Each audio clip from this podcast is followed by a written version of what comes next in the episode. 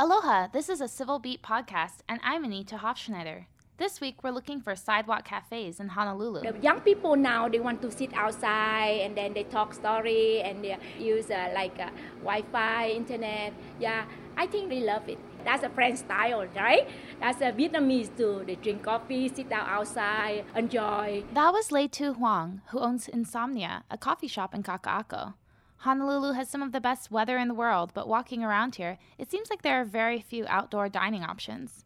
That's partially because a city ordinance bans sidewalk cafes everywhere except for Waikiki and Kaka'ako. On a recent Sunday afternoon, real estate developer Tad Bond is sitting outside of the restaurant digging into his lunch. Chicken mole burrito. It is pretty rare. It's uh, unfortunate.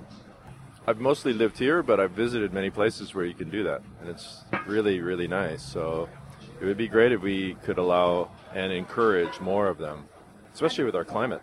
It seems like a missing element in our our city. I was just told that you can only do it in Kaka'ako and Waikiki, but you don't even see that many of them, especially in Waikiki yet. So it's good that we're starting to see some rooftop venues, but um, not too many on the sidewalk, which really creates the place, the walking environment. Sidewalk cafes don't just make customers happy, they can also be really good for business. Daniel Ka'aiali'i owns Cocina, the Mexican restaurant where Bond was eating. We've been at this location for uh, about a year and a half now, and we've had them since we've opened, and it's been a big part of our business. You know, we have great food, but then also this kind of setting of being able to sit outside is a draw for a lot of people. It uh, definitely is very rare, and you know, I wasn't even aware of the rules and, and laws that said that you can't have benches outside, which makes a little bit more sense because you know that's always a talking point with a lot of people that especially in my industry that travel to other cities that have uh, you know great patio seating and you just don't see it in Hawaii and I guess that's one of the big reasons why it doesn't happen as often as it should because of such such beautiful weather here and you would think that most people would want to sit outside when they're enjoying lunch or, or dinner. We are actually we're going to be moving into a space down in Chinatown.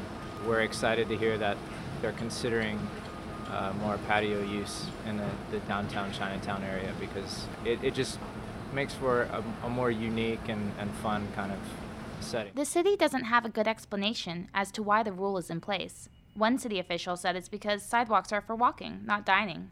But the city is hoping to lift the ban in downtown Honolulu, Chinatown, and other neighborhoods along the planned rail line.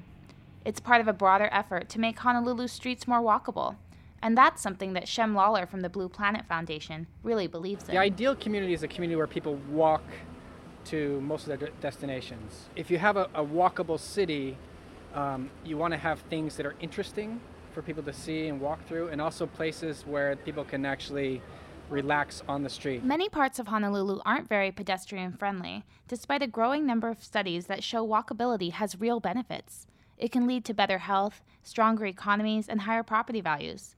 Once they're out of their cars, people tend to spend more on local businesses. Uh, in America, over the last five, six decades, we've turned our streets over to cars almost completely. And so this is kind of an effort to reclaim that.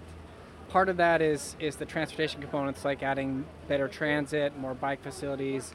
But the ultimate goal there, I think, is to uh, reduce the number of cars, and so there's more space available for people. Something to think about next time you're sipping coffee on the streets of Kaka'ako.